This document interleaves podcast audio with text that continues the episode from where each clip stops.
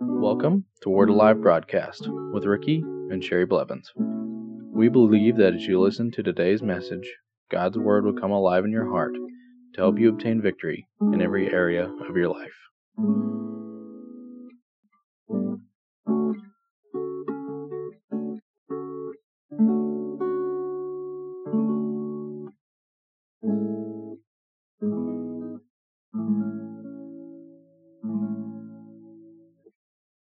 I want to continue teaching on uh, the subject of the anointing.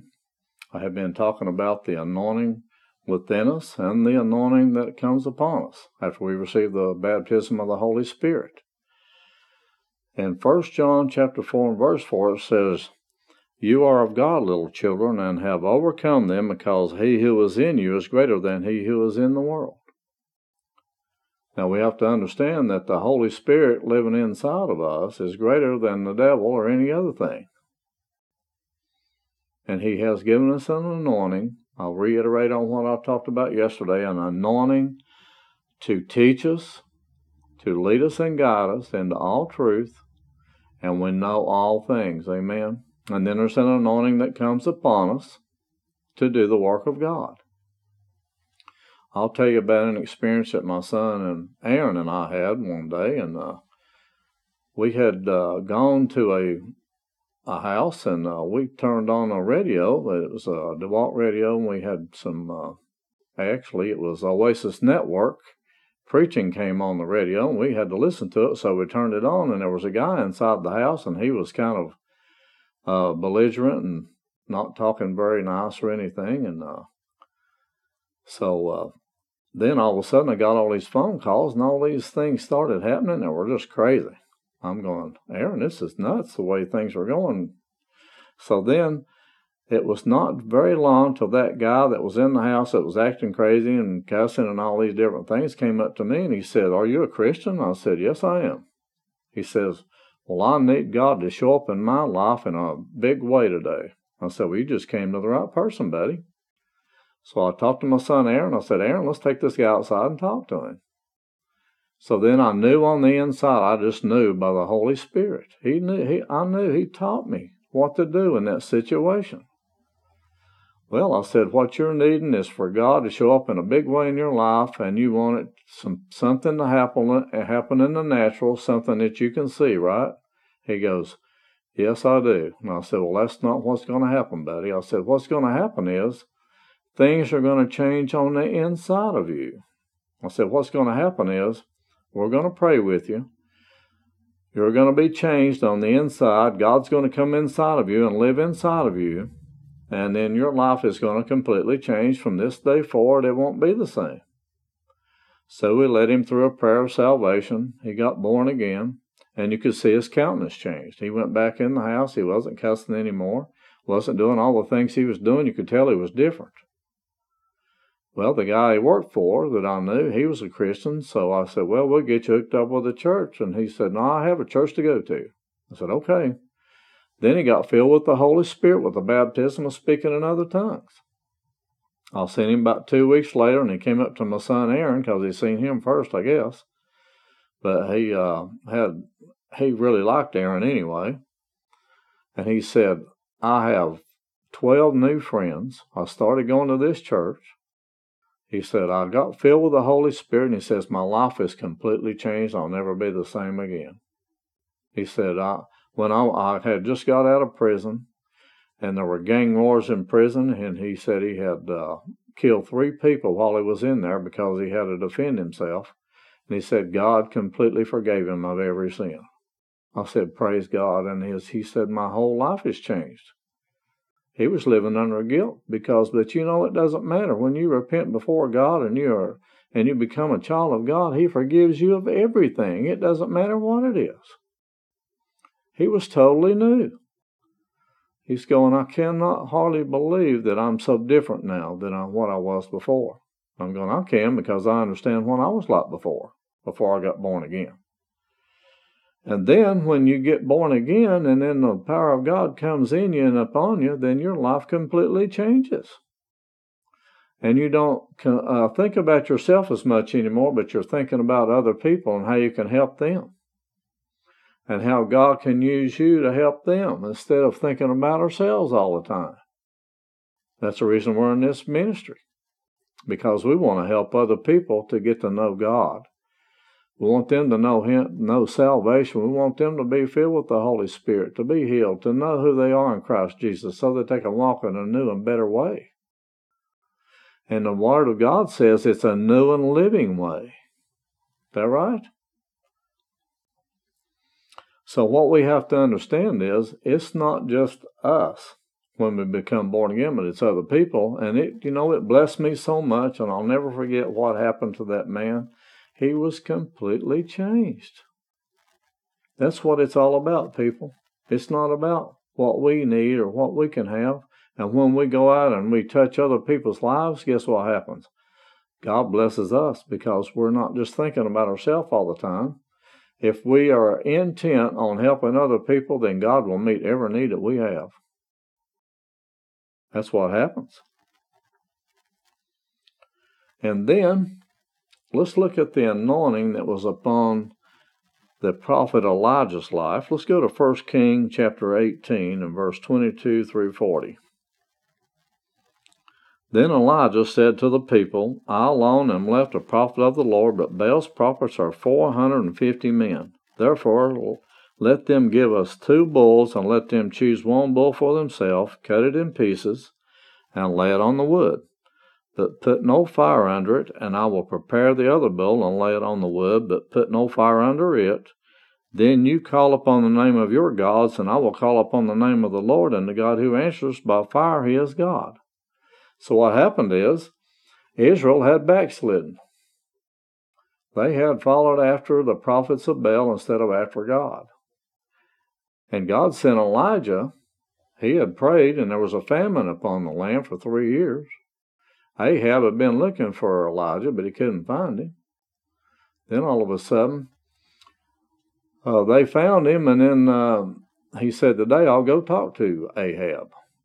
He said, I'll be able to talk to him today. So he went to him, and then uh, he was telling him, he's saying there's 450 prophets of Baal, and Ahab was married to Jezebel.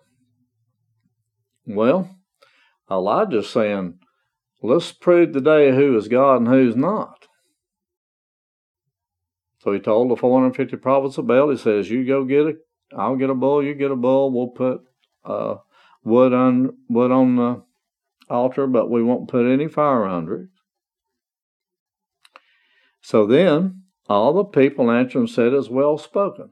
So he says, You choose today who's God. Either it's going to be Baal or it's going to be the living God. Amen. Verse 25 says, Now Elijah said to the prophets of Baal, Choose one bull for yourselves and, and prepare it first for your many, and call on the name of your God, but put no fire under it. So they took the bull which was given them, and they prepared it, and called on the name of Baal from morning, evening till noon. O Baal, hear us, but there was no voice. No one answered. Then they leaped upon the altar which they had made. So they kept calling out the Baal, but he wouldn't answer them. And so it was noon that Elijah mocked them and said, Cry aloud, for he is for he is a God. Either he is meditating, or he is busy, or he is on a journey, or perhaps he is sleeping and must be awakened. he said, maybe he just can't hear you, or he's doing something, he's busy, huh? so they cried aloud and cut themselves, as was their custom, with knives and lances until the blood gushed out of them. And when midday was past, they prophesied until the time of the offering of the evening sacrifice, but there was no voice, not one answered, no one paid attention. So, in other words, there's only one living God. Amen. They were serving the devil. Exactly what they were doing. They were out here, they were serving somebody besides God. And there was no anointing, there was no power, they called upon, they cut themselves, there was blood running out. They they said, Okay, if we'll cut ourselves, maybe he'll answer because of the blood. But he didn't answer. and he will never answer. Then Elijah said, on verse 30, Then Elijah said to all the people, Come near to me. So all the people came near to him. And he repaired the altar of the Lord that was broken down. And Elijah took twelve stones according to the number of the tribes of the sons of Jacob, to whom the word of the Lord had come, saying, Israel shall be your name. Now, Elijah, he called them by their name. He says, Israel shall be your name. Then with the stones he built an altar, an altar in the name of the Lord, and he made a trench around the altar large enough to hold two seeds of, seeds of seed. And he put the wood in order, cut the bull in pieces, and laid it on the wood, and said, Fill four water pots with water. So they filled four water pots with water and poured upon the wood. Then he said, Do it a second time. So that means there's eight water pots of water upon it now. And they did it a third time, so that means 12 pots of water were put upon the wood. So the water ran all around the altar, and he also filled the trench with water. So he fit, he put 12 pots of water upon the wood, then he filled the trench with water. So what he did, what Elijah did was he obeyed the voice of the Holy Spirit, didn't he? He did what he told him to. And it came to pass at the time of the offering of the evening sacrifice that Elijah the prophet came near and said, Lord God of Abraham, Isaac, and Israel, let it be known this day that you are God in Israel, and I am your servant, and that I have done all these things at your word. Hear me, O Lord, Hear me, that this people may know that you are the Lord God, and that you have turned their hearts back to you again. Then the fire of the Lord fell and consumed the burnt sacrifice, and the wood, and the stones, and the dust, and it licked up the water that was in the trench. Now, when all the people saw it, they fell on their faces, and they said, The Lord, He is God, the Lord, He is God. Now, let's understand this. When the fire of God fell, it turned the hearts of the people back to God, didn't it? That is the anointing. The fire of the Holy Ghost. That's what we've got to have in our church services today.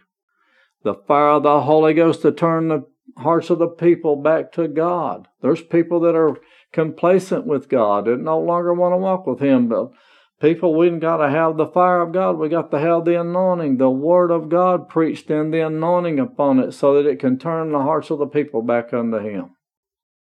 Amen. This is a symbol. They poured, they got the wood wet, but the power of God, the anointing of God, burned up the wood. It burned everything up that was holding them back. It made them understand that there is no other God except for the God Almighty.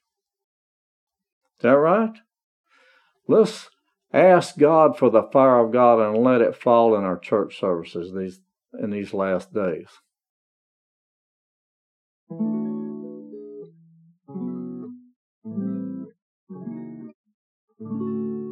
Thank you for listening to today's message. If you would like to receive Jesus Christ as your Lord and Savior, you can contact us at our website at wacba.org.